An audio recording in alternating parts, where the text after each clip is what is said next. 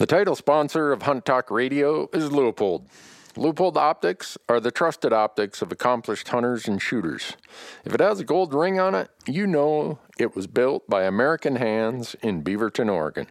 Whether it's a new rifle scope, binocular, a spotter, rangefinder, or eyewear, go to leupold.com to learn more and look for these fine Leupold products at your high quality retailers. Hey folks, Randy Newberg here. Welcome to Leupold's Hunt Talk Radio.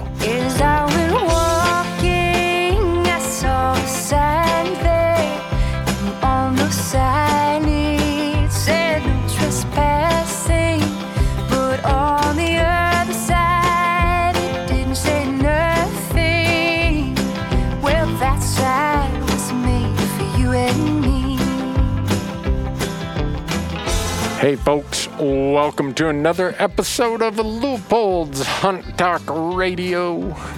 Today it is me and my buddy Andrew McKean continuing our discussion about what he and I think is one of the biggest issues of our time, that being the governance of wildlife agencies, the huge changes going on in states like Washington, Colorado, some of the other western states, we are seeing things starting to really, I don't know if unfold or unwind is the right word, but anyhow, huge changes.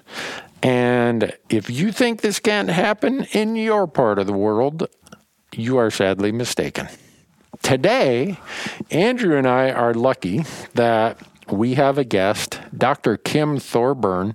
Uh, Kim was on the Washington, State of Washington Wildlife Commission for eight years. She recently termed out, and during her period on the commission, she was a very sound voice for wildlife management, for the public trust doctrine, for inclusion of all values and considerations. And if you listen to a podcast I did a couple months ago uh, with some guys from Washington, you you realize that their commission has really taken a hard turn towards the animal rights ideology.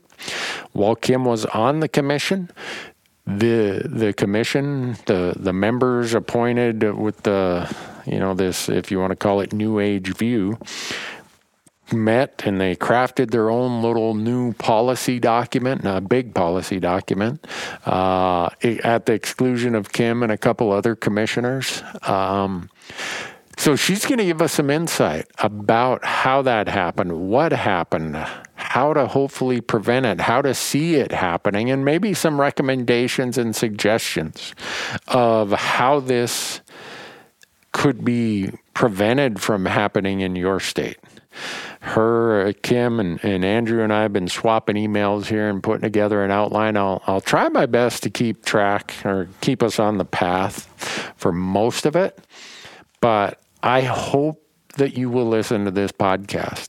Kim is on and has been on the front lines of where this huge change is happening. She has been in there, she's been a dissenting voice against this craziness. And here's the thing that I know most of my audience is hunters. Kim is not a hunter, but she has a strong belief and she is a strong advocate for the story and the cause and the values of hunters. And she's going to provide that to us today. So I really appreciate her being here. I appreciate all of you being here. And I really appreciate Andrew taking the time, the interest of you know, we, we've been working on this for 10 months now. Uh, he's, he's such a smart guy. He's so insightful, so articulate. Uh, this entire podcast series is is benefiting from from all of Andrew's hard work to get ready for it. So, thanks for being here. We're going to have a really interesting discussion as quick as I hit this button.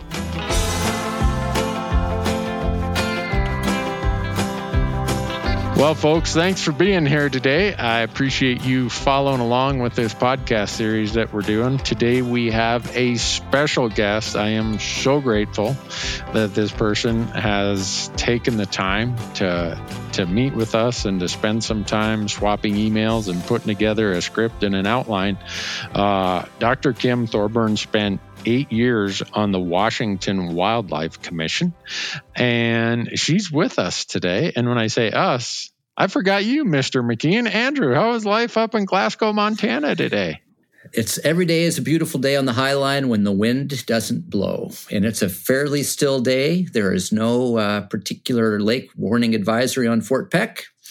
The box elder bugs have popped. We went right from wasp season to box elder bug season. So it's uh, things are good. Well, it's just elk season here down in this part of Montana. But uh, oh, Dr. Thorburn, I'm, I'm, you told me I can call you Kim, so I'm I'm at ease with that if uh, if you don't mind, since my wife's name is Kim. Uh, but thanks so much for being here. Are, are you in, based in Spokane or Western Washington? No, I'm in Spokane. So uh, yeah, um, uh, I will add a little bit about my commission experience and um, a little bit more about my biography. Uh, so, yeah, uh, Spokane, the way that the uh, Washington Commission is comprised uh, is there are nine of us. Word, it's past tense now for me. Uh, and um, there are, uh, there, the, um, appointments are made by geography. So there are three that are designated for Western Washington slots, three for Eastern Washington slots, and uh, three for at large. I filled an Eastern Washington slot, and then actually, when I was appointed in 2015, um, I, I, it was interesting because there were a lot of Eastern Washington legislators who were a little hesitant about my appointment. Um, they didn't feel that I truly represented Eastern Washington values well enough. Um, I had actually run for a county office in a party that doesn't do so well on the eastern side of Washington. And I think that's kind of where their judgment about me came from. Uh, but of course, it was a Democrat governor who appointed me. um, so, uh, anyway, I I met with a lot of the legislators before I was um, confirmed and tried to reassure them that I um, held Eastern Washington values. but I had to, I think I sort of had to walk my talk for a while before everybody felt okay about it. I think a lot of folks were a little uncomfortable about my appointment. I, um, I actually am, um, to use the traditional term, a non consumptive wildlife user, meaning I don't hunt and I don't fish. Um, I uh, I'm a bird watcher. I do very much consider myself a wildlife consumer. Um, I, I think bird watching is uh, is out there disturbing the wildlife, maybe in ways more than than traditional sports sportsmen and women do. So um, that was that was kind of how I got into um, my work with Fish and Wildlife. I um, had retired as a public health physician. I ran the county health department here for a number of years and was kind of tripping around for things to do in retirement and have, well, as a bird watcher um, and a very much an outdoors person, uh, sort of landed with Fish and Wildlife and some of the other public lands agencies doing wildlife surveys and um, then getting extremely involved um, with um, uh, uh, sage grouse and sharp-tailed grouse uh, recovery project here uh, in Washington. Um, both uh, both those species are state endangered, and we've been really working hard for 30 to 40 years to try and improve the populations, not having a whole lot of success. But I, I really did a lot of on the ground field work for a while. When a hunter friend suggested um, there were some vacancies on the commission and why don't I just throw my hat in? And I thought, well, that's kind of interesting. I like doing program stuff, but I also love doing policy. And uh, so I did. it took a while before they decided I might be a fit. Um, I, I think, quite frankly, that the the governor's idea of what a fit was uh, turned out to be a little bit different than what I was. so well, I was, uh, I was, you weren't that. Yeah, I wasn't what you expected. I think ultimately, um, so I, I was appointed into a vacant position, filled that out for two years. Did um, was not well enough understood yet. I think to not get reappointed to a full term. Our terms are six years here, so that makes the eight years that I served. Gotcha. Wow, that's a that's an interesting background because uh, with nine of you on the Washington Commission, and now having followed this for the last two or three years, how ironic that some people said, "Kim, you got to earn your stripes here," and you've kind of become the the standard bearer right there on the front lines for people who do hunt and fish, and uh, That's really cool. I, I did not know that you, your background didn't include those those activities that Andrew and I come from. I, I think Kim, one of the interesting places that you represent in this spectrum of time is how the uh, the gubernatorial appointments and sort of what the governor might be looking for, assuming that there was a a specific attribute that that he was trying to fill, has changed in that eight years. Um, can you talk a little bit about that? And I think it might be important to. This is the second of what we hope is four episodes. We're picking on Washington because Washington is so pickable, um, and you really represent this this really seismic change of who commissioners represent and what they're doing as commissioners with within or without their authority. So, how did that change over the time that you were there? Um, so I think um, that it was truly an evolution the entire time that I was there. I think several forces, um, sort of nationally, have come forward. Uh, I, there's truly a movement, I think, in the animal rights uh, community uh, to um, compose fish and wildlife governance of animal rights believers. Um, I, I, think that's a strategy of the movement. You know, they the, the movement, um, and, and, and it truly is. You know, and it's influential and well funded, and there are um, major organizations that support it. They've tried lots of strategies to have their I- ideal, their beliefs become the social norm. They, uh, you know, the the first thing was it came out of philosophy departments, uh, infiltrated uh, law schools. They've developed lawyers who have tried to change social norms through the courts. Fortunately, most judges have had the good sense to recognize that this is really a, a battle of uh, values and social norms. And that really is something that legislatures should handle. Um, and so they're trying to figure out how to move that effort into the policy realm.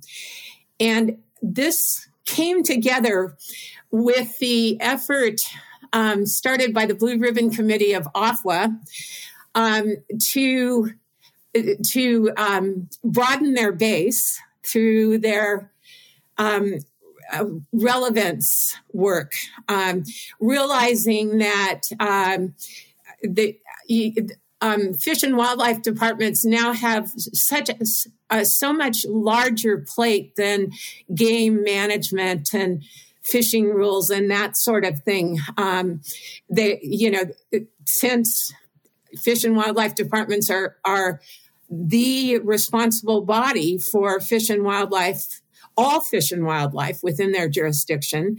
Um, and then we have all sorts of federal laws like Endangered Species Act um, that designate these critters as imperiled in some way and, and they need protections. It falls on the states to do that. And, and there hasn't been the secure funding for that work um, that there has been for game management.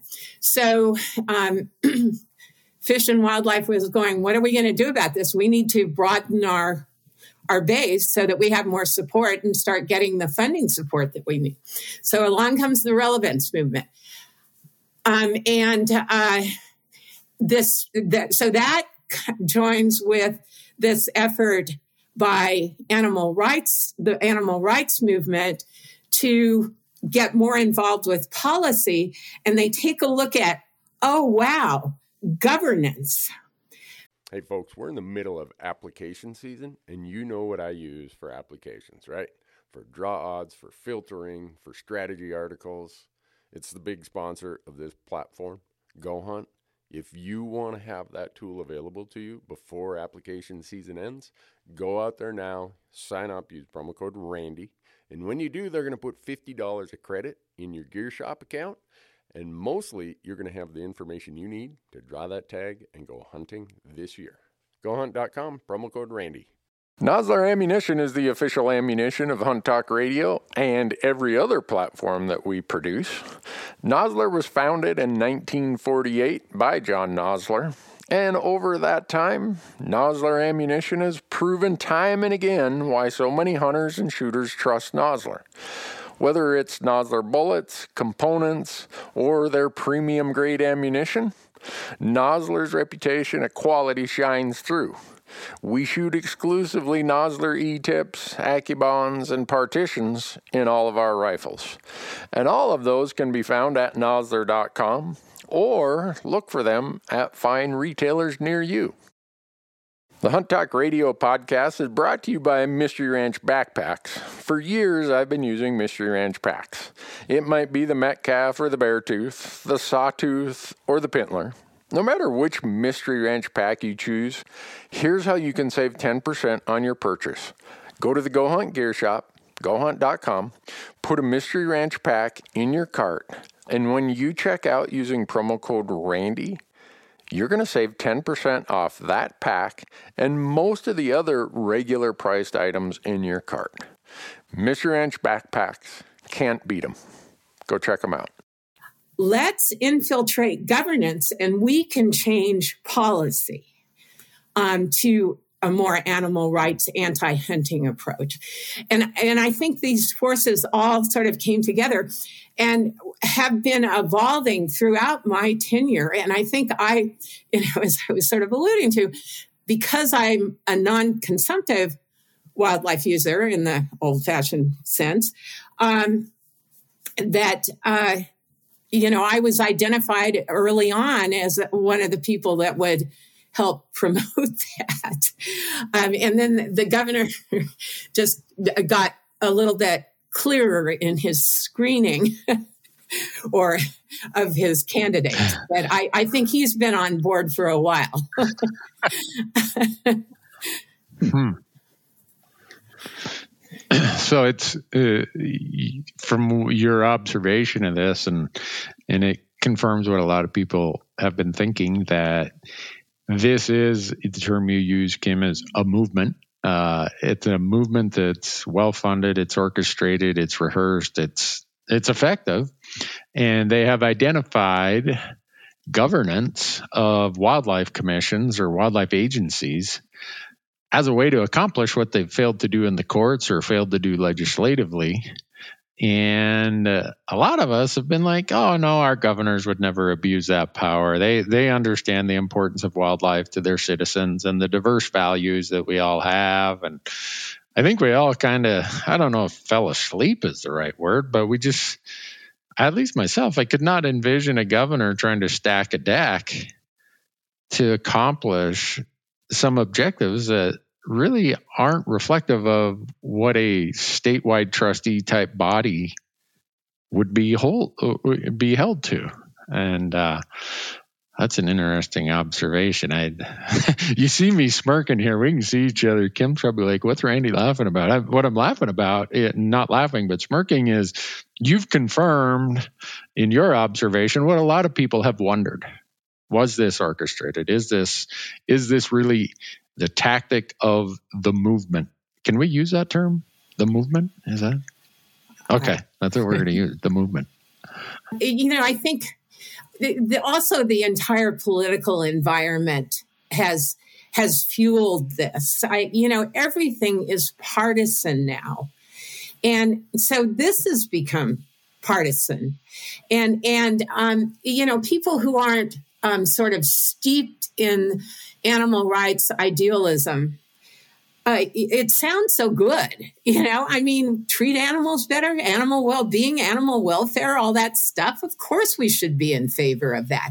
And so, if you're a policymaker with lots of things on your plate, um, and, and, you know, that's kind of the verbiage that's being used. It's like, well, of course. And, and then it, and then we've also made it partisan. Um, so, uh, you know, it's Democrat versus Republican, actually. Um, and, and I think, you know, just the whole environment we're living in has, has been fuel for the, for all of this. Well, one of the, uh, frontline perspectives that I would hope you would share is is your dealings with the professional staff at the agency. And I ask this question coming from an alumni of Montana Fish, Wildlife, and Parks, where my colleagues and agency folks generally are nonpartisan. They've got a job to do. They're they are managing wildlife in accordance with those policies you're talking about, but also a whole series of traditional data collection points and expectations of constituents. And there's just a lot within that that sort of job description. I'm curious how this change in commission priorities were met by the rank and file, file agency folks. So that also, I think, is pretty complicated. Um, it um, early on, I think that uh, it was uh, met with well, times are changing, and uh, you know we have a public whose values are changing and um, you know we just need to be receptive not really thinking through consequences nor thinking about compatibility with the profession professional practice and professional values. But oh you know we just all um, need to understand this and, and go with the flow so to speak. Um, I, I think uh, that really the um, relevance work uh, that uh, has been done in the introduction of a, a specialty of um, conservation social science, um, in fact, has kind of contributed to this. because um, one of the ways this was kicked off, as I understand it, was um, uh, the uh, AFWA worked with Colorado State University and and measured wildlife values. They they characterized them and. Um, it, it, sort of created what was supposed to be a spectrum, but it really kind of turned out to be either or. And that's how it was kind of presented or, or evaluated in agencies. They did they would look at values across the population and then they would look at the values in the agencies. And the, the um, scientists the social scientists would come and say well look the values of your agency personnel don't match the values of the general population. And oh this is a problem. Well no it isn't. I mean it's sort of like the message is this is a problem that needs to re- be resolved. Your agency personnel need to become more like the general population. And it's like, well, no, our agency personnel are trained scientists and professionals who you know, understand wildlife conservation and management. And of course, their values are going to be different than people who are dealing with wildlife through Discovery Channel. And I mean, that's their main experience. Um, and so um, I think uh, the, the message somehow got all blurred. we need to understand these values over here of the general community, but we don't need to become those values. And I think that's been a real struggle. And and then as as um, governance in Washington became the values of the animal rights movement, um, it it has really been demoralizing um, for staff. Um, and um, you know, in fact, um, Randy referred to my article. In part, I wrote that uh, to try to be a morale booster for the profession. It's like, you know, guys, it's okay. You have professional values. They're embodied in the North American model. You know, eh, you it, it is a professional value that um, there are legitimate reasons for killing wildlife. Um, and um, you need to be comfortable with that. There are legitimate reasons for killing wildlife.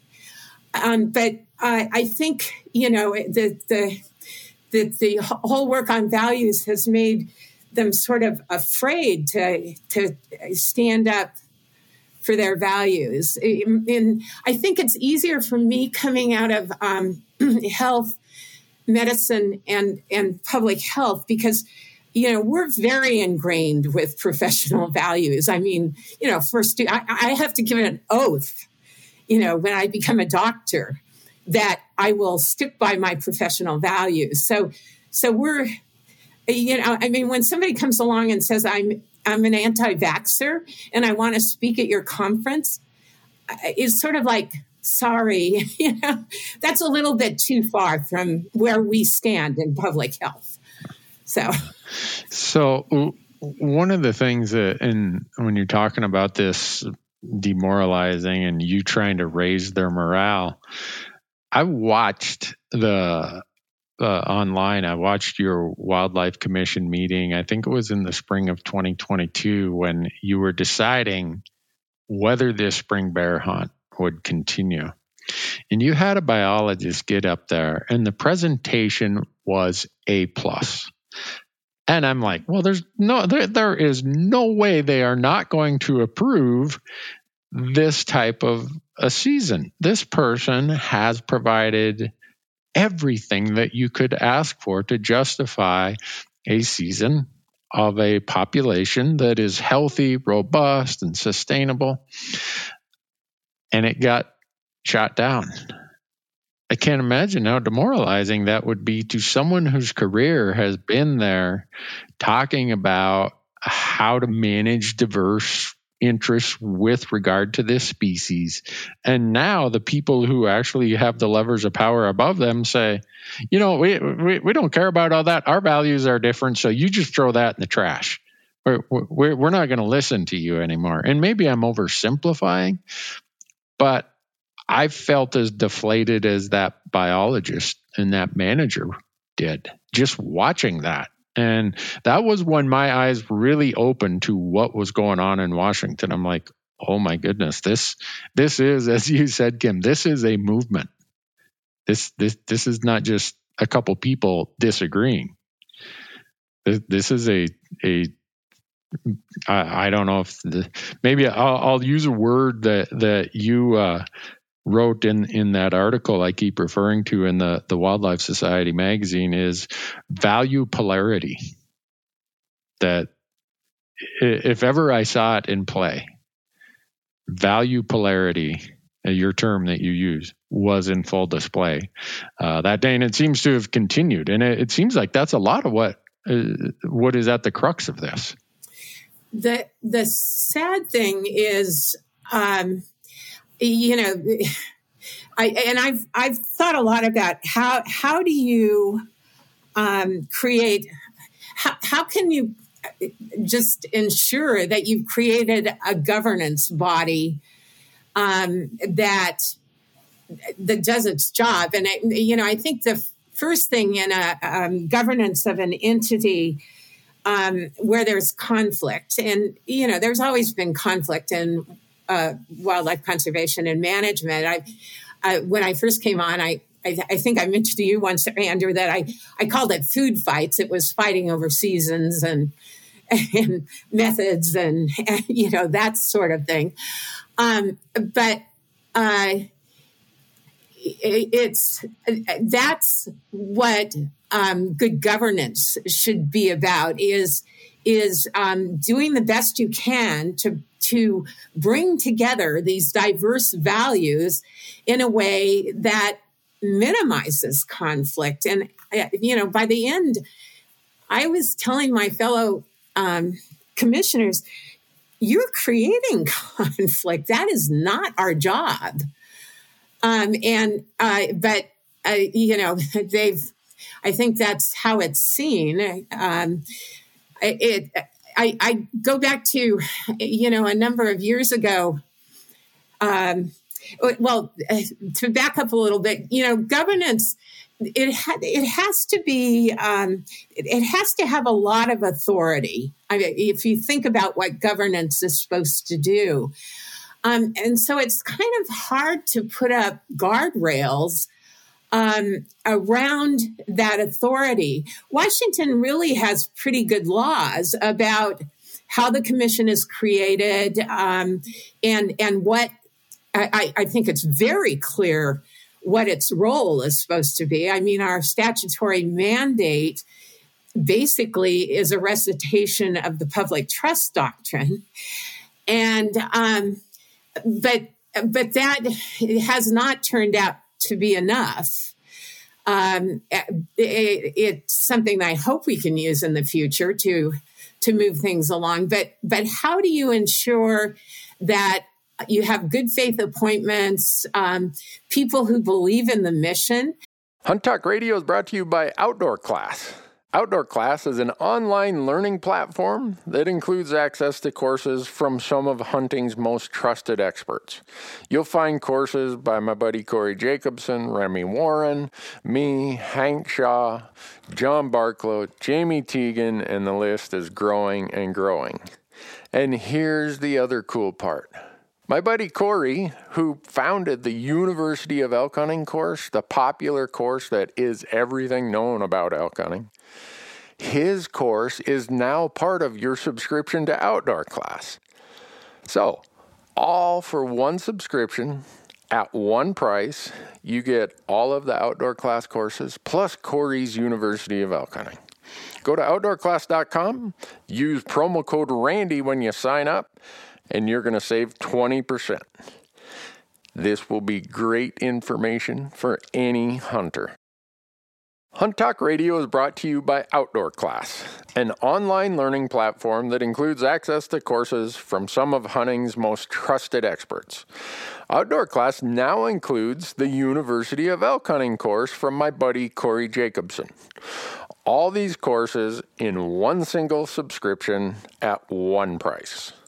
Go to outdoorclass.com and use promo code RANDY to save 20% when you sign up. This is great information for any hunter at any level. The Hunt Talk Radio podcast is also presented by our wonderful friends at Mountain Tough. If you're like me and you want to hunt until you're 80, or maybe you just want to keep up with the younger folks or your kids later in life, you need to start focusing on your health and your nutrition. It's never too late to get started. I just started and I'm 59. And yeah, I should have started 20 years ago, but I've made that commitment and the Mountain Tough app makes it so easy.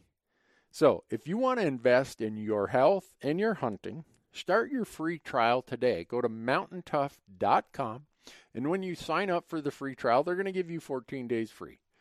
But when you sign up and use promo code RANDY, they're going to add an extra 30 days onto that free trial when you select the monthly plan. And so, what I was leading up to is going back a few years ago, you know, um, the Sierra Club um, was almost taken over by a, a, an entirely um, different group with a completely different idea about the mission. So there, you know, there is a nonprofits um, precedence to this kind of thing, and I think you know that's been recognized. And how you protect again against it, I, I, um, there's a, a conservation science nonprofit that I really like and have been a contributor to, and recently they changed their governance form from uh, members voting for the board to the the board appointing the board to try and protect against this chance for infiltration. How you do that with a government body, government entity governance is even more challenging. One of the questions I have for you, Kim, um, from this frontline perspective is you talk about the value polarity and the these values that are energizing so much of this discussion.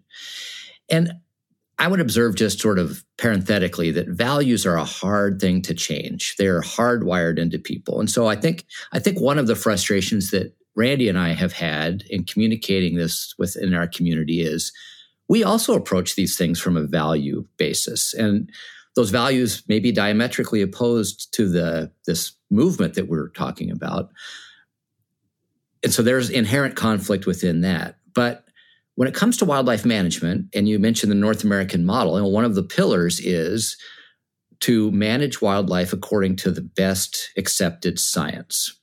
And as a scientist yourself, and someone who has sort of lived a professional life based around science, I'd love to get your perspective on how, is science being either you know observed or trashed or uh, belittled or you know sidelined within this this new sort of paradigm?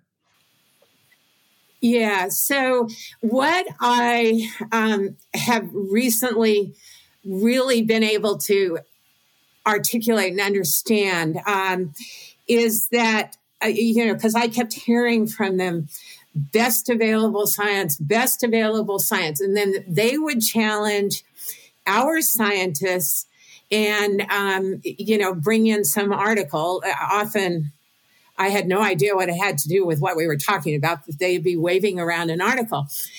And um, then there was a recent incident um, after i was off the commission i was watching and and one of the commissioners um, had a little um, blow up at, um, at, some testimony.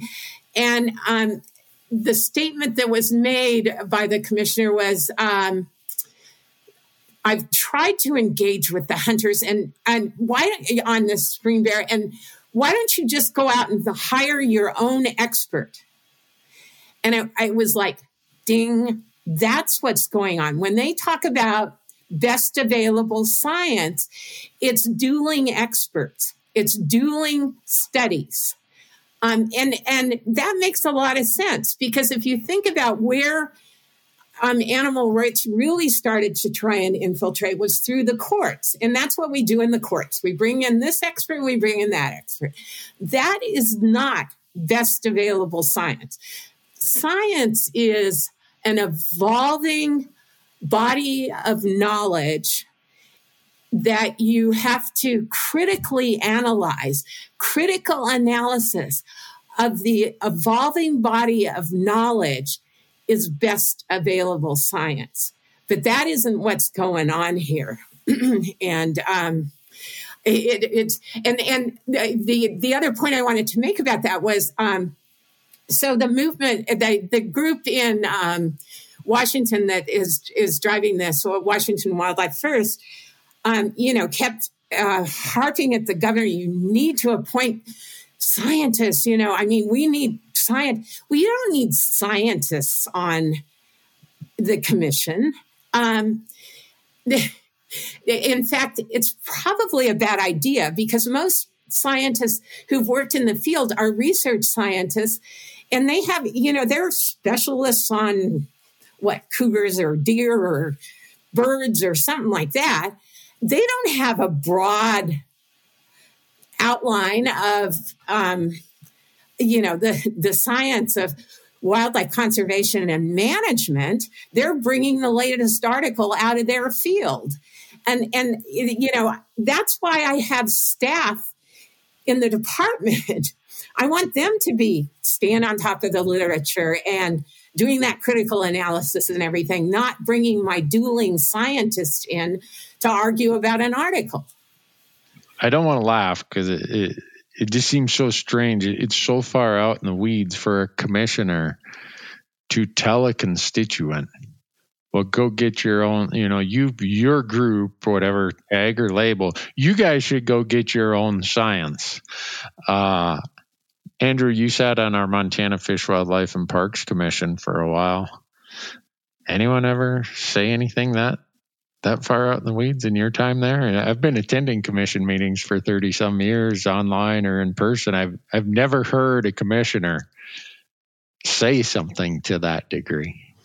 No. In fact, if if if anything, it was I want more data. I want more science. I want more sort of uh, reference points by which and for which to make a decision. So what Kim is talking about, I think, is is wildly unorthodox. Yeah,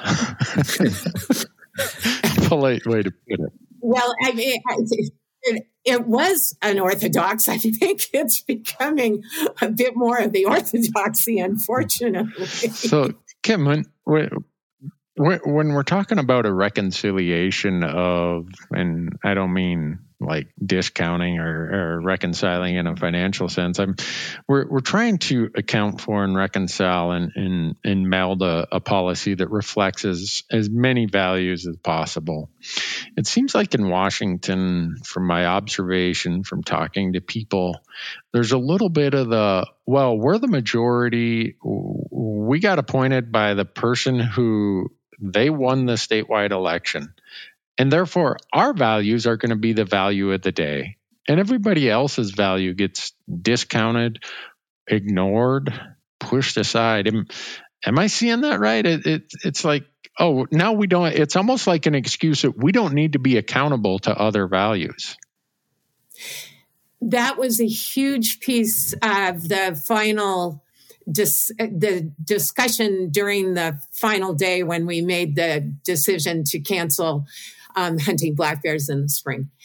Um, a lot, you know, this is the majority. Um, but uh, I kept trying to remind my colleagues, you know, we are not, and and and I also think that uh, Wildlife for All and and the work that Kevin Bixby puts forward is, you know, we these organizations need to be more democratic what he's referring to and what they're referring to is representational democracy, elected individuals. I mean, that's how, you know, the, our, our legislative system works. That's fine. I, you know, if they want to say that black bear in Washington um, shouldn't be a game species, take that to the legislature. Actually, they're the ones who have that in statute. And and I would bet, I mean, and, and the reason that they they don't do that is it's not going to work. I mean, I really don't think that the legislature would remove black bears. I didn't New Jersey try to do that and got in trouble. Remove black bears as a, as a game species. Um, so uh, you know, but they're going, well, we've got the majority representation. But that is not what governance is. Governance is not um, representational democracy and majority. Governance is um, having the voices of stakeholders and doing the best you can to bring together those diverse values in a fair and equitable way it's hard work. I mean, it's really hard to do. And the, the, the other piece that, that I, I, I, representation, representational democracy is probably a little bit easier because you can have, you know, your Democrat or Republican position. But um, eh, the the other other piece of that is, I would hear so often in testimony, um, or or talking to people from uh, the animal rights community. Um, well, my values aren't represented, and, and it's like, but your values are you want to ban everybody else. and yeah, it's at the exclusion you know, of everybody else. I, I can't be inclusive with people who's who say the only way I can be represented is if I ban everybody else. That just isn't inclusive. It isn't my job. Kim, you uh, you shared something with us. It was a letter that you sent to your fellow commissioners. I presume your former commissioners or former colleagues that referenced some best practices that the Wildlife Management Institute uh, derived that really describe uh, a functional commissioner, wildlife trustee. I think uh, they, they were so well done because what you did is you put you took point by point. This is this is a model commissioner, and here's what they how they behave and, and what they represent. And then you you said here's where we are abrogating that duty.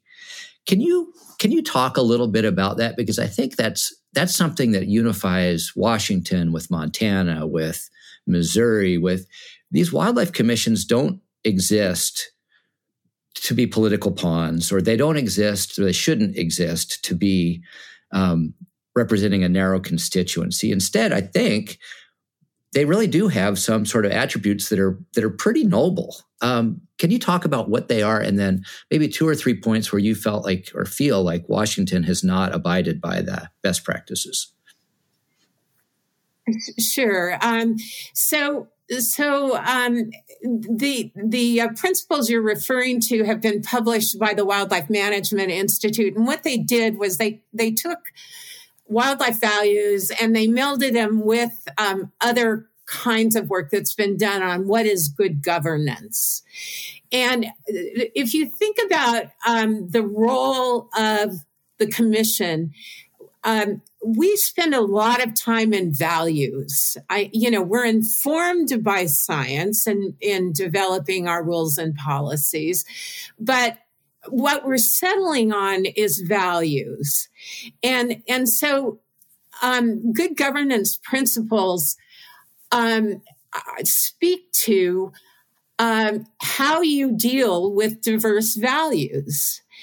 And it includes such things as, um, open and transparent processes, um, accountability, um, how you take input um, you know, the sort of not promoting agendas that you're, you know, you're you're taking in and representing um, all of constituencies, and um, so what what you're referring to was testimony I submitted uh, currently before the commission is um, a conservation policy that they are intending to adopt. And um, this has been in the works I, I, uh, for a couple of years. I actually uh, was on the commission when a draft was suddenly dropped on a committee, the a subcommittee of the commission that I was on, and I was a little horrified. Um, I'd never seen it. Um, it, it. That isn't how we generally have done major policies in the past. We sort of give a framework to the staff. Staff drafts something. If it's going to be controversial, they set up an advisory committee. They have public meetings even before drafts come forward. This just kind of popped in. And um, it had some definition of conservation that was a little weird. And um, I I kind of went through the ceiling. And so I was directed, well, I, I said, this isn't inclusive. You know, conservation is inclusive. We need to have, I mean, this is all hands on deck with the sixth great extinction going on and everything. We need everybody on board. And so, so I was tasked to rewrite it. Um, that never saw the light of day. It kind of, for the next couple of years, just getting on a committee agenda and then not happening um, and then um, the, it, it, finally appeared the first meeting um, after I was off the commission, and and they went, "Oh wow, this is a great draft." And it actually it had gone through some cycles, and it was 360 degrees back to what it had been practically. And um, so, it, but it's been secretive. Oh, and then then what comes forward is um, at a meet. I, I, was watching um, uh, on video. I was watching a meeting, and um, the governor's policy analyst, who's um, responsible for appointing or, or, vetting the appointees to the commission, um, was prior to her recent appointment to this position an animal rights lobbyist. And she comes and testifies before the commission, and she goes, this is a great conservation policy. I'm so excited to see it. You know, back before I was in this current position, I was actually working on it. I, she says this publicly. you know, oh.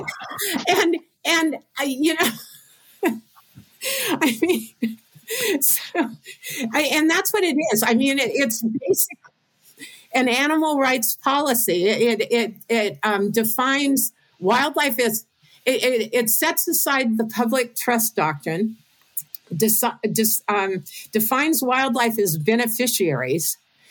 Um, you know, and of course, their resources. I mean, there's a reason we have natural resources, right? So that we can, um, in good trust, share them now and into the future among all of us. um, and uh, but they're they're suddenly beneficiaries, which of course is a big deal with um, animal rights believers. Um, and then uh, you know it puts in like um, all sorts of vague terms like precautionary principle, which of course, since we're facing the great climate change um, precautionary principle is we should never kill a wildlife, right? I mean, that's how it's going to be interpreted. Um, and then I, um, uh, the other thing is that it was uh, um, giving all sorts of authorities to the wildlife department, like, you know, we needed to ensure clean air and uh, that we stop climate change and all this other stuff. Um, it, I mean, all these things that violated um, good governance principles. So what I did was I I just put down all of these principles and then I pulled things out of this document. Um, besides the fact that it was a secretive process that brought it to us, continues to be a secretive process, and um, as with um, you know, as as you were saying, Randy, with Spring Bear, they've never given an explanation for why they had to cancel a perfectly legitimate limited entry management hunt that we let recreational um, hunters carry out, which is how I think we should try to do management hunts. But I, I mean, there, there's just no transparency and accountability of what's going on.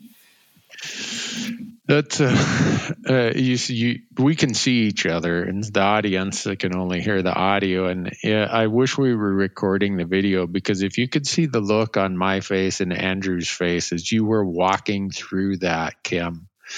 I, I mean, we're trying not to laugh. It's just so far outside the norm of how most governance happens within a wildlife agency that you couldn't I, I, I don't think you could end up there by accident. And uh, you know, in my life, I've 35 years as a CPA who specializes in trusts, and when someone says they're going to take the public trust doctrine and say the trust corpus, the wildlife, is now one of the beneficiaries. That, that that's a completely incompatible, nonsensical, never before introduced idea that somehow trust corpus has the rights of beneficiaries. And beneficiaries going back to trust law there's a definition of what a beneficiary is. It's a, it's a person either now or it's a, a future beneficiary you know in, in as roosevelt would say in the in the womb of time. It's it is the, the only way you can make that leap is if you say these corpus items, these trust assets, have our same rights. Yes. That that's Yeah. the only way you can Yeah. get there. The only way, and this is really, I'm trying to, I am trying to enter the mind of somebody who can like arrive at this conclusion, and it's hard. So excuse me if I like express some magical thinking here. But the only way that that could even work with a straight face is to say animals are equal to people, and then, but therefore the trust is the habitat right? And I think that's probably what they would say that the corpus of the trust aren't the animals, it's the air and the water and the forests. And that is so contrary to our very successfully managed traditions of wildlife management that I can't, I, I'm kind of laughing to myself, but I, I, I think that's maybe what they're getting at. I that's that's very interesting to hear that analysis, um, Andrew, because I, I I share your perplexity.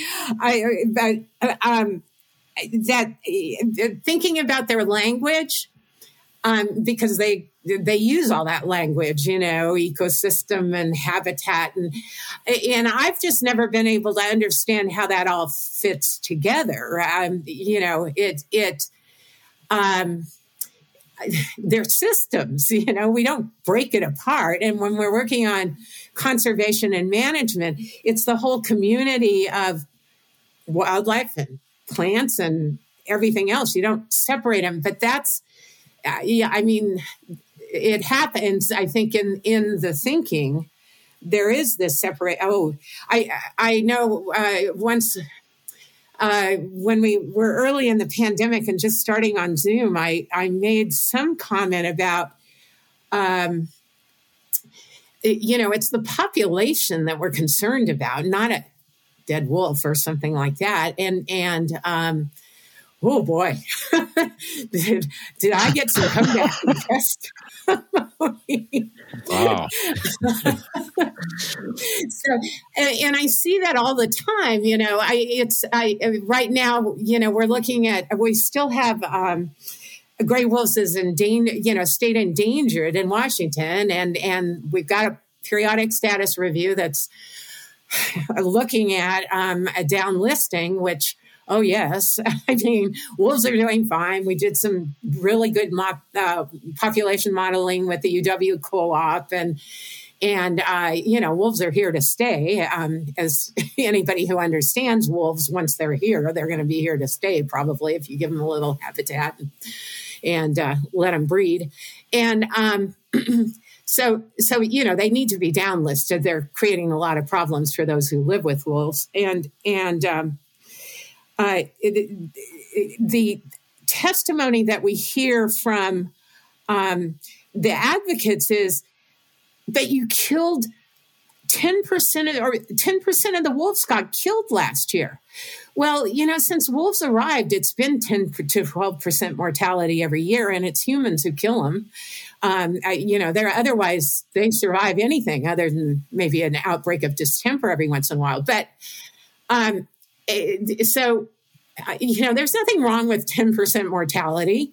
We've shown we still grow the wolf population but that's you know that's all they talk about. And and you can't take it a step further because that's their focus. And and then the other thing that that i was always bothered by was there are certain species that um, seem to have more importance than other species, and you can't do that with wildlife. I mean, well, I I know I I was we were having a mountain lion discussion one day in um, in the commission, and I I can't remember what I, why I got this combat uh, comeback, but um, one of the commissioners sort of mumbled under her breath so that everybody could hear, said, "Well, I'd rather worry about mountain lions than butterflies." It's like, oh, that's interesting. And you're a, a conservation person. Ah. so, Kim, how, how does this get accounted for, or maybe it doesn't? Mean, this movement, this ideology, this mindset, what, whatever you want to call it. I don't know, spirituality. I, I, I don't even know what, what, term to put to it, but you know, I, I think about indigenous people and their relationships with wild things. And this ideology says there is no human component to this complex thing that we manage as trust corpus. And I'll just, I use indigenous people because I have a lot of friends and I'm always concerned about their voices being represented in these discussions, but, eh, or even rural people who this is a great food source for them. It is an activity for them. It, it is it, it is very important to a lot of people beyond just saying, "Oh, I sleep better at night because I know there are more wolves or mountain lions or bears or what, whatever it is." It seems like a pretty bigoted view. If you take the term bigotry, you know, bigotry says intolerance of other viewpoints. Uh, yeah. And I know they wouldn't want to be called bigots. You know, that that would be like the worst term that could be hung on them. But this intolerance of any other view and any appreciation for the importance that wildlife serves and the relationships that other people have with wildlife that might be different than theirs is just is it are they comfortable saying well too bad I mean, uh, do they even worry about it, think about it, or is it just no? We discount it. We we got appointed. We we've grabbed the levers of power, so you just shut up and like it. I um, you you raised a lot of points in there that that I have thought a lot about. Um, one is um, I used to sit and listen to testimony, thinking bigotry, bigotry, bigotry. I mean that term comes to my mind as well. Um, so, starting with um, Indigenous values, um, one example that I um, like to look at is um, the Marine Mammals Protection Act, which is really it, it is totally preservationist um, animal rights, and and I'm old enough to remember um, its origins and and all of the advocacy that was going on in those horrible, racist ads that we would see on TV and everything from um, uh, animal rights and related kinds of organizations of um, seal hunt, uh, in in Inuk seal hunts, um, and um, you know it led to something that is so strict that no marine mammal in the United States can be hunted. Well, the Makah in Washington, um, I mean, that's so fundamental to their culture. Um, to hunt whales, not a lot of whales. It's it's a spiritual practice. It's in their treaty, and for over 20 years, they've been trying to work through channels to restore that hunt and it's it, you know i mean there have been horrible um, uh, demonstrations carried out on that little end of the peninsula up there as they've they've tried to work through getting a waiver of the MMPA. So, um, you know, to me, yes, I mean it's beyond uh, bigotry. It's it's racism. Um, it, but I I don't think you know I think most people who aren't really steeped in animal rights ideology and the movement, you know, promoting the movement, um, don't don't look at it in that way. Oh, of course we should treat animals well, and you know, cruelty to animals and all of this stuff. I mean, that's kind of the message that's out in the general public. But those who are are really steeped in it, rural people. We had a mountain lion attack. Um, nearly killed a nine year old girl a year and a half ago um, while most of these folks were on on the commission, and um, it, it was sort of like we couldn't even talk about that, you know, because oh, those are rare events, you know, it, it's just rare. um, it, it's it's kind of a cognitive dissonance or something that that um, I don't know that they're able to carry out. I lived in Washington State for a few years as a newspaper man, and one of the observations I had, I lived on the west side, on the east side of Seattle, was the the unbelievable appetite that was going on then, and probably is now for land development. Every bit of flat land had a house on it, or it was being paved over for something, and so the the wholesale conversion of wildlife habitat into human use was unlike anything I'd ever seen or experienced previous or since, really.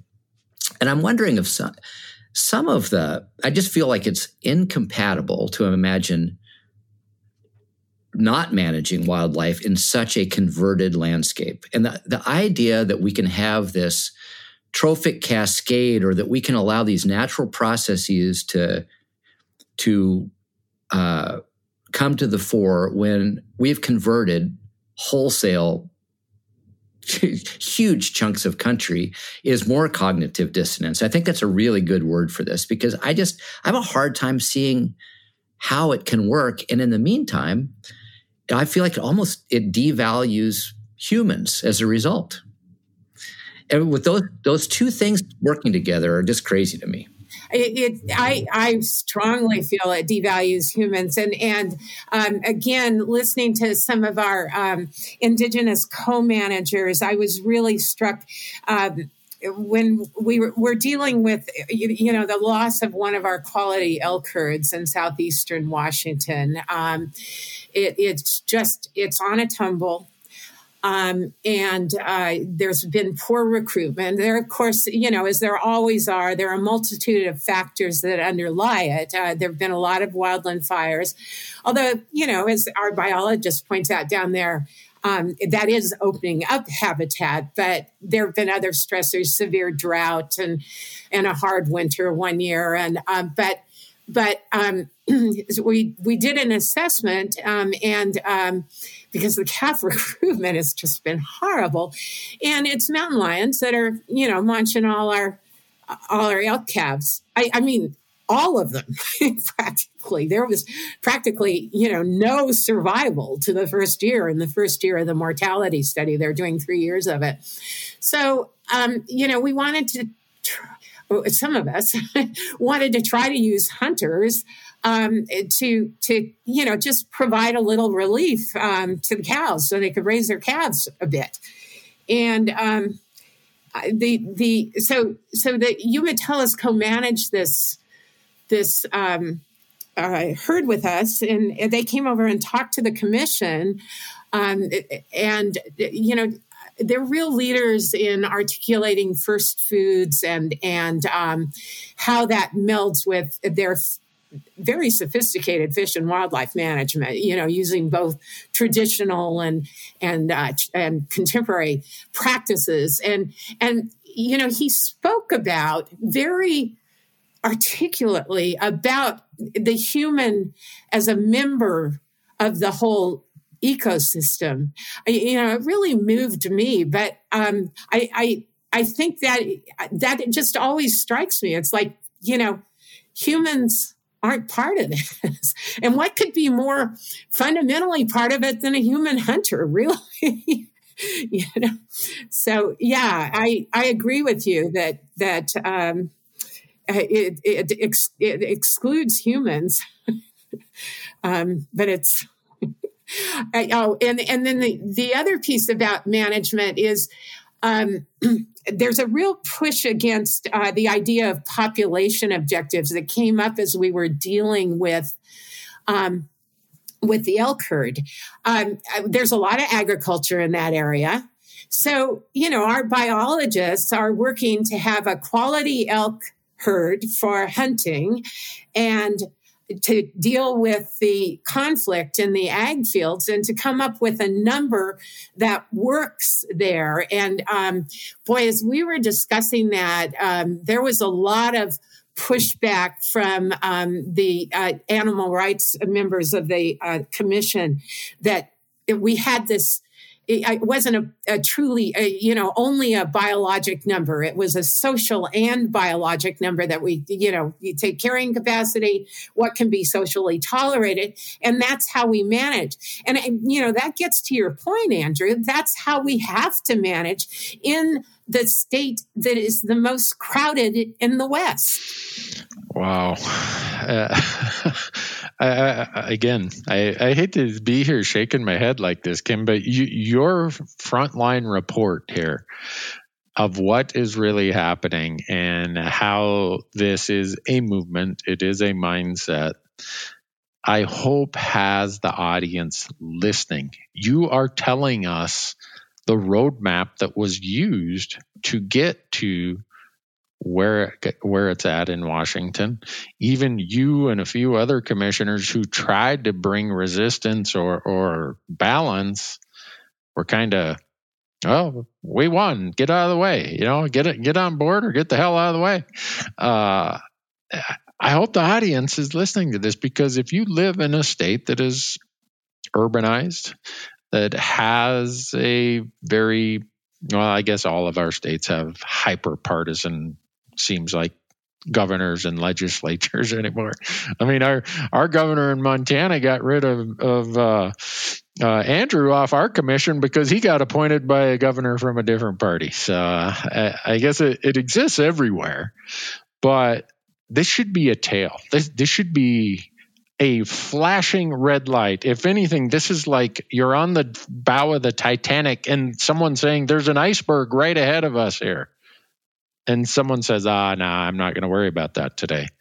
You are giving us the, the, the, the real world instance of, of how this manifests, of how it's happened, and how it then permeates to every facet of wildlife and the competition of values. If you want to, I don't, maybe not competition of values, the recognition of diverse values. And it seems like in Washington, if you aren't of this narrow value set, your values, your ideas, your your your relationship with wildlife, it doesn't matter today. We're we're going to cook up our own policy. You talked about this policy that got drafted kind of behind the curtains, and some of you got let in at the end, and then it, it came back to what it really was. You know what they came up to start with. That's frightening to me. That's a com- from what I've read of it and heard of it, it looks like a complete discard of every principle we've used across the 50 states and, and Canadian provinces for managing wild things and wild landscapes. I'd be curious, Kim. Yeah. Is to using Randy's example, this roadmap that you've na- navigated and, and led us to this point if you're comfortable looking ahead, where does this lead in practical terms? What how is an agency funded if hunters are devalued, if if if there's not going to be hunters funding this? How are populations managed if hunters are not active participants in it? What does this look like? Oh, I it it worries me greatly um, I, because I, I I am a true believer that in our human crowded world, um, and and that's the reality, and all the impacts that human ha- humans have on on Earth. That um, the only way we're going to preserve species is through conservation and man- and management. Um, I, that that conservation really is management uh, that we have to and and and that these have to be both um, biologic and sociologic processes to be um, durable. Um, so, the, I one, I hope that um, what this the, the process that's happening now in Washington is not creating something durable. I mean, that's just my hope, um, because it, it is excluding. I mean, that it'll fail because everybody else is excluded. Um, but um, I I still worry. I I think um, that uh, the notion of um, animal rights and preservation um, is leading to. Um, uh, the, so think of some of the threats to wildlife conservation um, the biodiversity loss habitat loss invasive species climate change um, it really the values that they bring to those needs harm them um, invasive species. I mean, you know, you heard this discussion. We don't like to talk about them as invasive species. It's like, oh yeah, I only certain of them. I mean, what do you what do you think? Or or you know, this whole thing with, what with are coyotes they and and the coyote derbies, and it's like. Okay, so I'm looking forward to a world that's full of cockroaches and coyotes and raccoons and and um, slugs or something. I, you know, I mean, I, if, if I take it too far, that's, that's what I, I'm afraid we're getting to. So, um, I, I, I appreciate that that um, you know this is now being talked about and and trying to make the other stakeholders, the bulk of stakeholders, aware of what's going on. I, I the hunters um, and and other stakeholder communities in Washington are awake and they're trying to organize, and um, we're we're really working hard. Um, but you know, I'm public health, so I believe in prevention.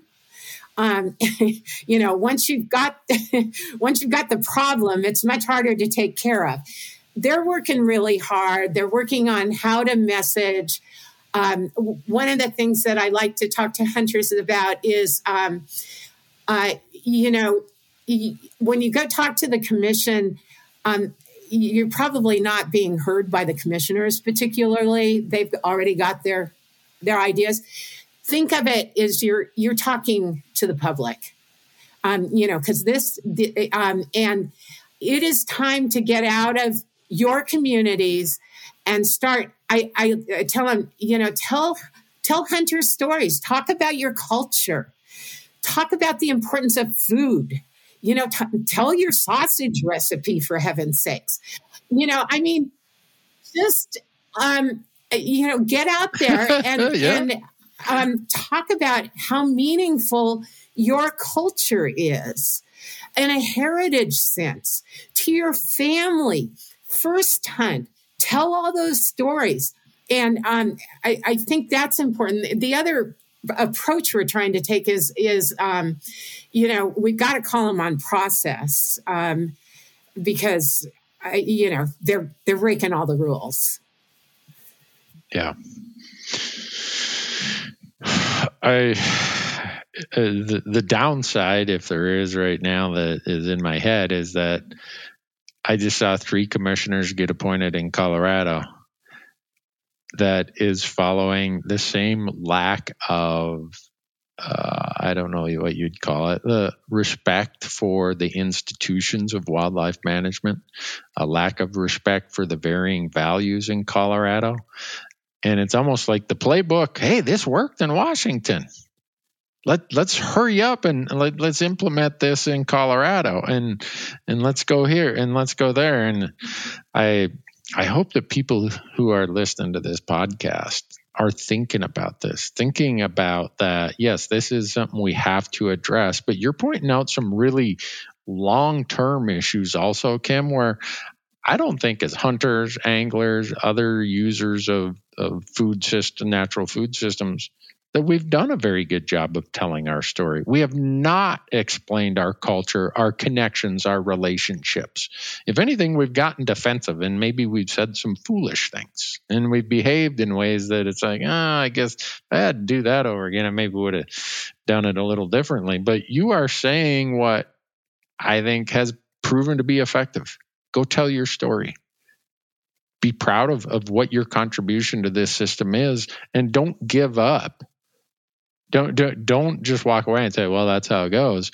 You have a story to tell. We have a story to tell in our community, and people like you. To, to hear the reinforcement from someone like you who's not a hunter to say, you people need to come and tell your story. explain why this is valuable, explain your relationship. To me, it's like, yes, that's thank you for for affirming that. And I hope the audience is hearing that because that's what we have to do. We have these these current pressing issues in states like Washington and Colorado, but it goes beyond this.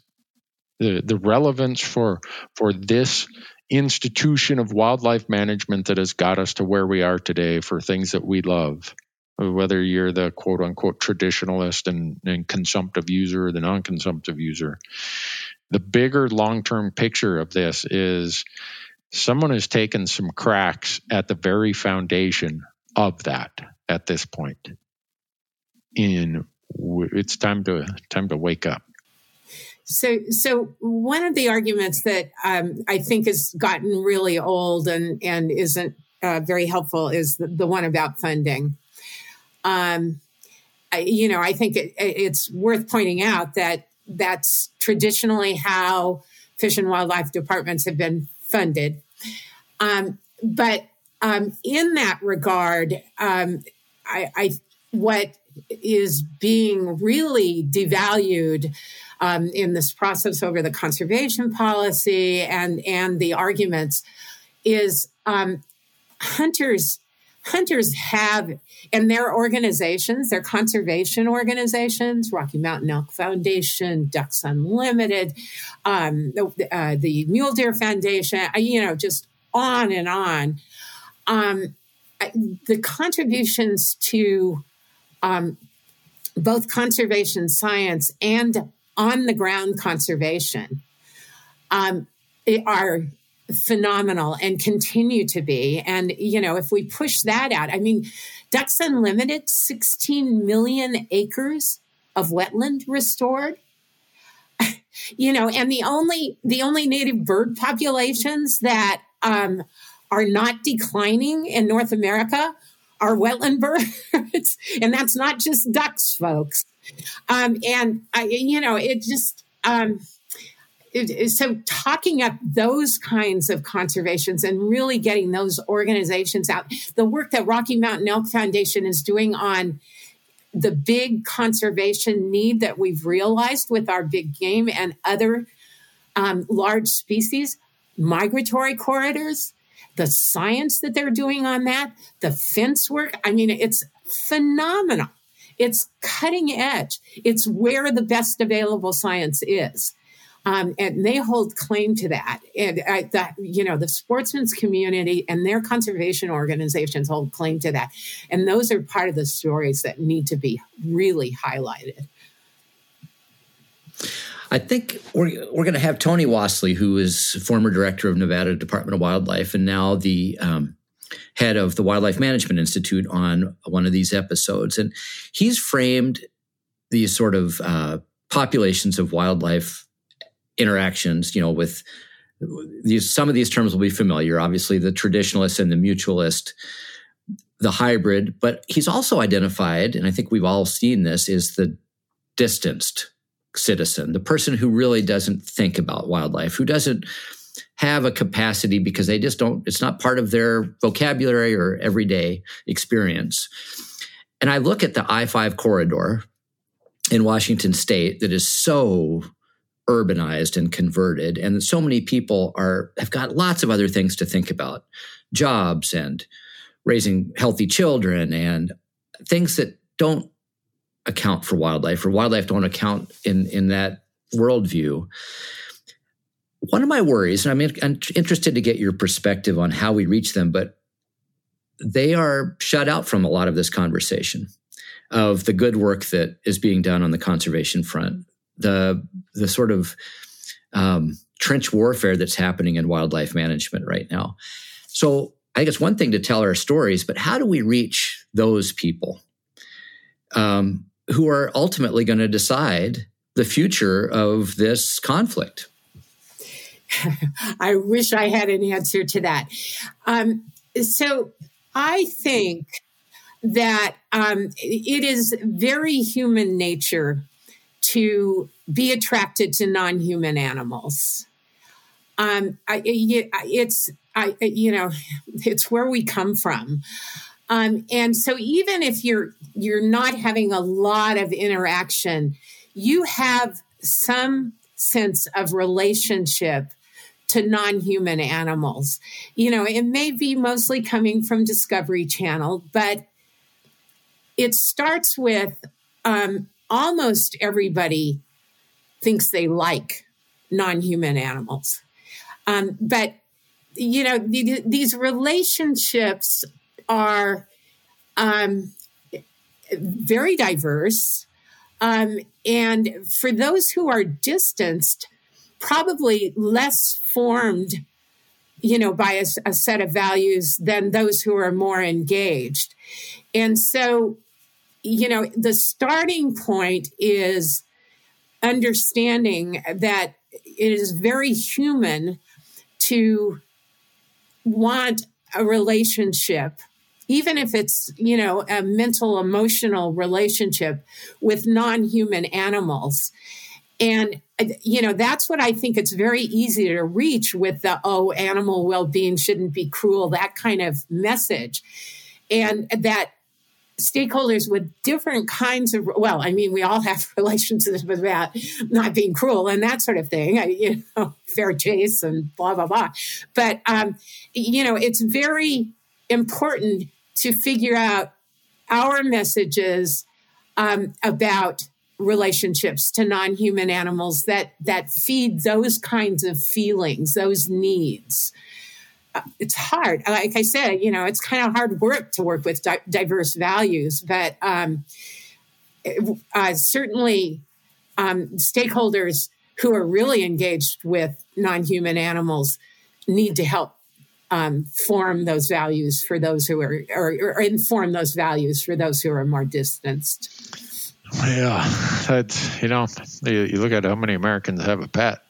That's one of our expressions of our you know our, our non-human animal relationships yeah. and i know some people may not think about it in that context you know shane mahoney I've, i don't know how many times i've had him on the podcast and he says you know if you take a bunch of kids and you give them a bunch of lego toys they're kind of happy. Put a puppy in there with them and watch them forget about those Lego toys. And he, he talks about how we have this inherent, uh, just instinctive, whatever it might be, relationship with non human animals.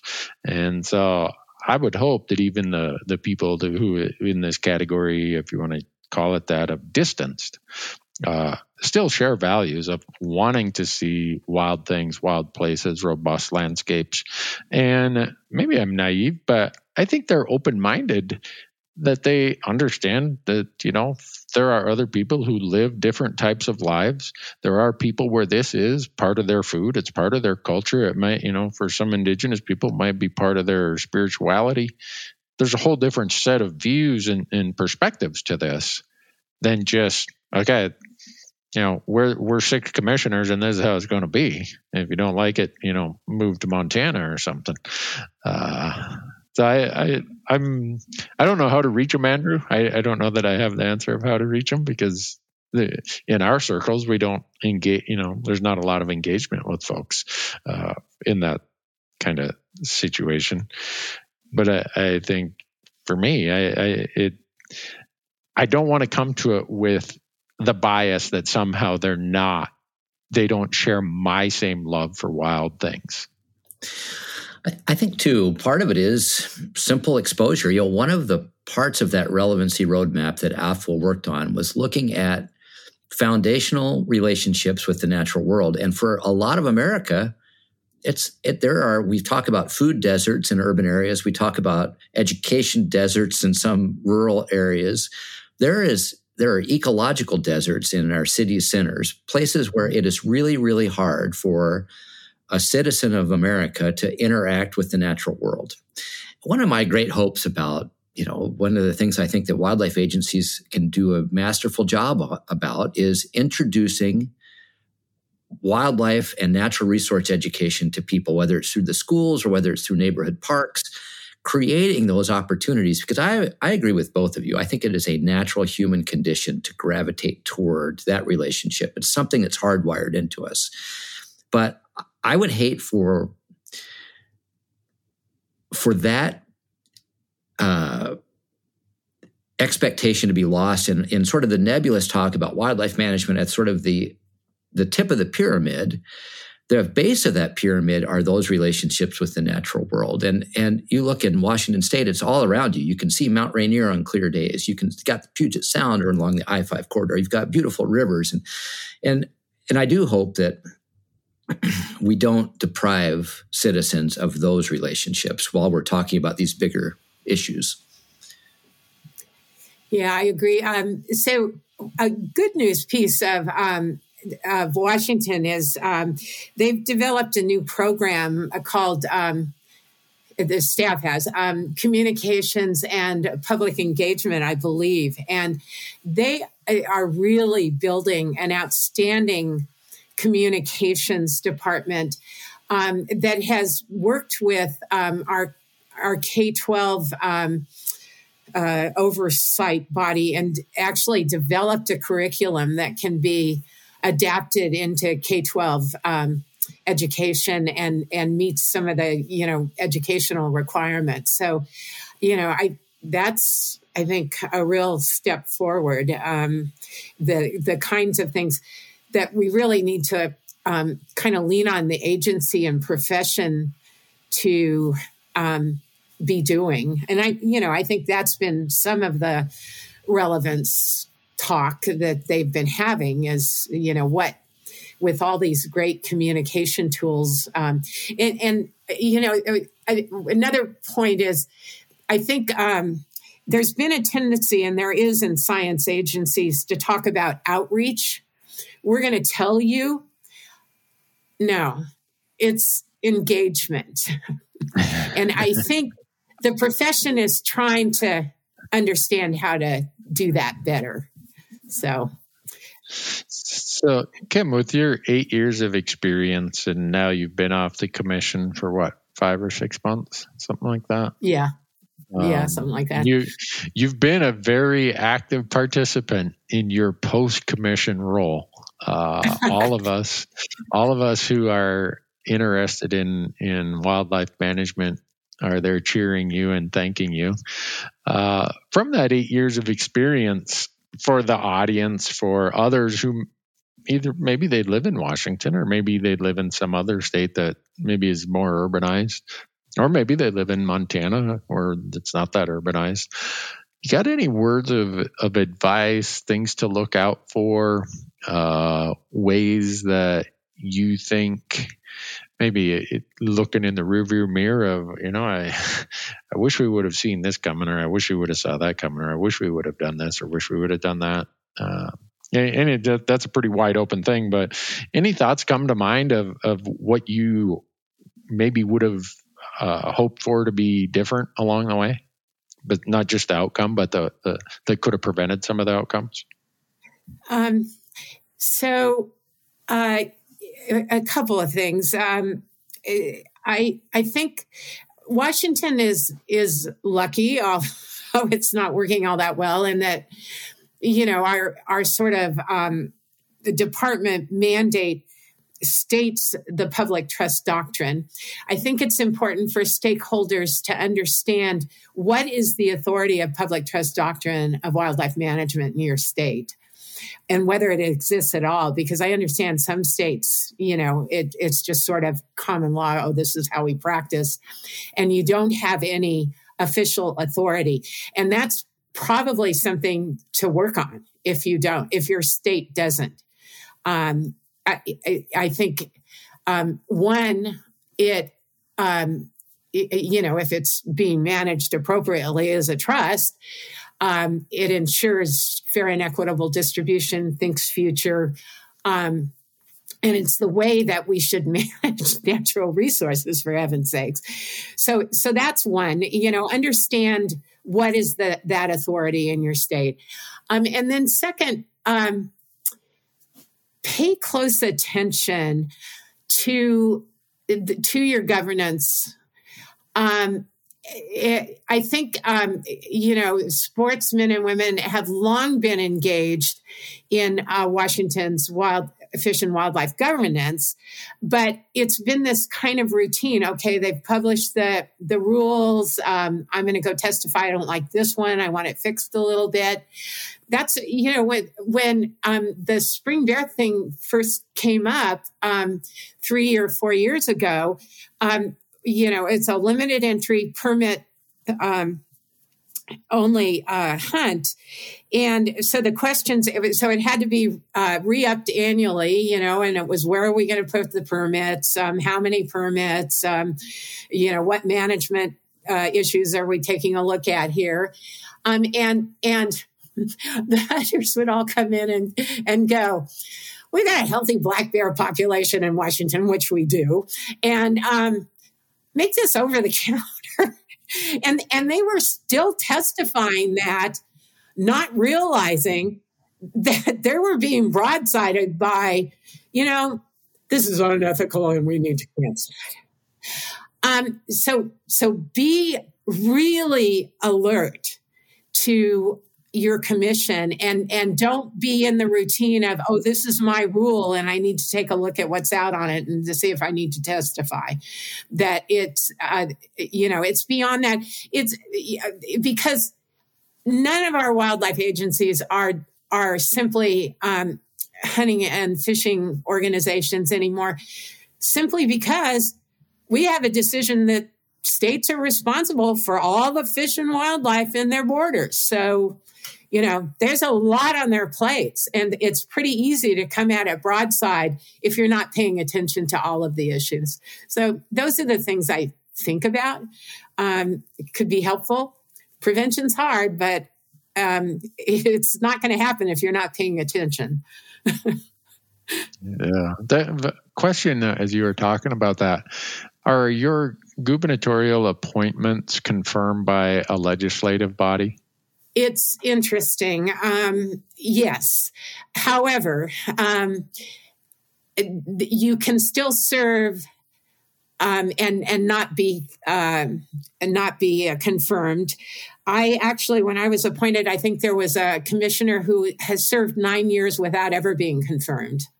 So that's permitted. I, I had a senator tell me, "We're not the other Washington. You can serve if you're not confirmed." Um, I did eventually get confirmed, but he was one who wasn't planning to confirm me. I was asking him to, and um, so so um, that's kind of a problem. And I actually, you know, I, as I said, we've got laws that should set up a functioning commission, um, but they're not. Uh, high priority laws for most of our elected officials. And so I was actually told by a high ranking senator when I uh, went to that senator and said, you know, we've got a problem with uh, commission appointments here, and um, maybe you should look at confirmation and and he goes because you know our we're a single party state right now big time and um, he so this a senator said, you know, we're not appointments aren't that important to us, and we're not going to touch this one if it's political. So, you know, there's a lot of sort of leeway to work within our statutes. Wow. So I guess as I read from that or take from that is if you are listening, folks, you should probably be thinking about how these processes work in your state. Could they easily be co opted or hijacked? And if so, take Kim's advice and try to prevent the problem rather than try to cure the problem. And uh, take action now to whether it's your legislature or whatever to say, look, we are seeing some examples where the good faith idea that people would be the appointment process would not be abused, especially in an apolitical, uh, agnostic concept of wildlife and wildlife management. That is no longer the case. We can't just rely on the default of oh nobody would do that. Uh, I'm taken from that. Your message is uh, pay attention to those things. Look at them in your state. Uh, and uh, don't don't let the the disease get there. exactly. As you're finding in Washington, it's a whole lot, whole lot harder to cure the disease once it's there. If you want, if I'm saying that properly, but oh man, Andrew, what what are, what are you thinking on this? I, I have so much that Kim has laid out here that I I'm just it, it's troublesome, it's worrisome. But I have one last question I wrote down. Uh, Kim, you saw me making notes over here. As a commissioner, uh, in you being a public trustee, did you ever consider or did anyone ever say to you, I don't think you're following your fiduciary duty. And how good is your malpractice insurance? have, have you ever felt that you would be litigated as a commissioner because you took this oath you took you accepted a position that by your state statute in Washington defines that you are one of the trustees. And every state has laws related to what trustee duties are and responsibilities. Anyone ever approach you and say hey you are one of these nine commissioners. You might find yourself in court here. I I um, I, recognize that uh, I, I feel. I mean, I, I I don't think I've ever been told that, but I certainly feel threatened that we were not following our fiduciary duties that make us vulnerable. Uh, you know, I worked in government all of my life. Um, and uh, I, I actually um, am sort of used to litigation as a government official. I, my first 20 years was as a prison doctor. And yeah, I used to get sued, sued for cruel and unusual punishment in federal court. Even though I tried to be a good doctor. so, so I understand the threat, but um, it, I I think it's a vulnerable vulnerability. I I take the fiduciary responsibility really serious. I mean, that's why I work in government. It's to serve. It's to serve people, and it has duties and obligations. That's what it's about, really. And and I take that very seriously. I, I don't want to go down that rat hole too far, but I just I was just curious if that's ever come up because I there's no state I observe from afar that is further outside the bounds of all the duties of reasonable and prudent, transparency, accountability, no self-serving, uh, representation of all beneficiaries. You you check every trustee duty and responsibility and it's like the commission in washington has violated it's like they said let's see the box. Let's make sure we check every box here. And uh, so i was just curious if that's ever come up. I, I, is there any energy around litigation right now? I mean you know your your letter regarding the the new conservation policy lays out a lot of sort of blatant uh, violations of this trust responsibility. And I'm just curious: is there energy around a lawsuit there? Um, I think it's being investigated. Um, so our major um, uh, uh, sportsmen's conservation organizations have come together in a coalition. I think they're sort of modeling on what's happened in Oregon um, they were effective, you know, recomposing their uh, uh, their commission, which was, I guess, kind of a nail biter, but they got it through. But you know, working as a coalition, and and we're seeing that now in Washington. They're they're really trying to come up with this. There's just tremendous frustration right now um, in the community that there just um, is it's like I'm not being, we're not being heard. We're just totally discounted. Um, and that I think uh, is leading to, um, you know, s- some organizations, particularly taking a look at um, uh, where there are vulnerabilities. Um, so, yeah, I, I think maybe it's being looked at, at least. It's certainly a strategy of the other side. yeah, it's that's that Right. that's the other part that enters my mind. Kim is the other side is lawyered up. They they Yeah. you know they they have far fewer scientists on staff than they do attorneys. Yeah, that's uh, if you want if you graduate from law school, you got a pretty good chance you're going to get a job at one of these litigant groups. it's uh, it, but, but yet we've got, we've always had this hesitancy on our side. Well, I, I think the challenge is um, what is litigated. Um, you know, our like Endangered Species Act and Environmental Policy Act and everything actually set themselves up so that that um, enforcement is through litigation, and and it, it is generally procedural questions that are looked at. You didn't dot all the I's and you didn't cross all the T's, and eventually the agency gets it right. And but it goes, it draws on and on and on.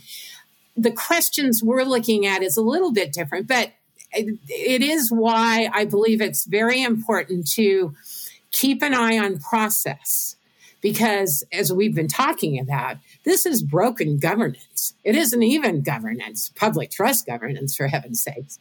And so so um you know the, it is um again crossing eyes and uh, or uh, crossing t's and dotting i's um that maybe we need to learn how to look at and challenge When when you joined the commission, uh, were you given any training in public trustee duties? I mean, you've you've always been in govern, government, and so you have a big understanding of, of that. But have did you or any of your uh, fellow commissioners get a three, five day, whatever training in public trust duties and responsibility? when I joined, uh, there was really no um, uh, training of any sort. Um, I actually started engaging more with WAFWA, and that's where I um, learned a lot of this and have thought a lot about it. Um, and um, uh, but I, the the staff is now um, orienting commissioners. I've encouraged them to incorporate uh, the AFWA um, commissioner training manual. I think that there's been pushback to that um, from from the current commission. Uh, you know, things like uh, commissioners should believe in the mission of the agency. that doesn't go over very well right now. So. Oh man. oh, wow. Andrew, you got any final questions for Kim? I know you got to run and coach this the Glasgow Scotties track or cross country team. So I guess just an observation, and that is that uh, it's easy to be demoralized by this, and and I think that was probably what got Randy and my attention about this. Is like, wow, this is a problematic time, but I'm actually pretty encouraged and inspired because I think our community has taken so much for granted and has has lived on sort of the the fat of the land and gotten lazy and distracted. I think this is a great mobilizing moment. And, and so, in a lot of ways, I think what you're talking about, you're a messenger from the future, Kim. Um, I think we need to pay attention to it, but I, I think it's not enough to just pay attention. I think, as you're saying, we now need to get off our butts, get together. Collective action is is is necessary, but so is what we just talked about.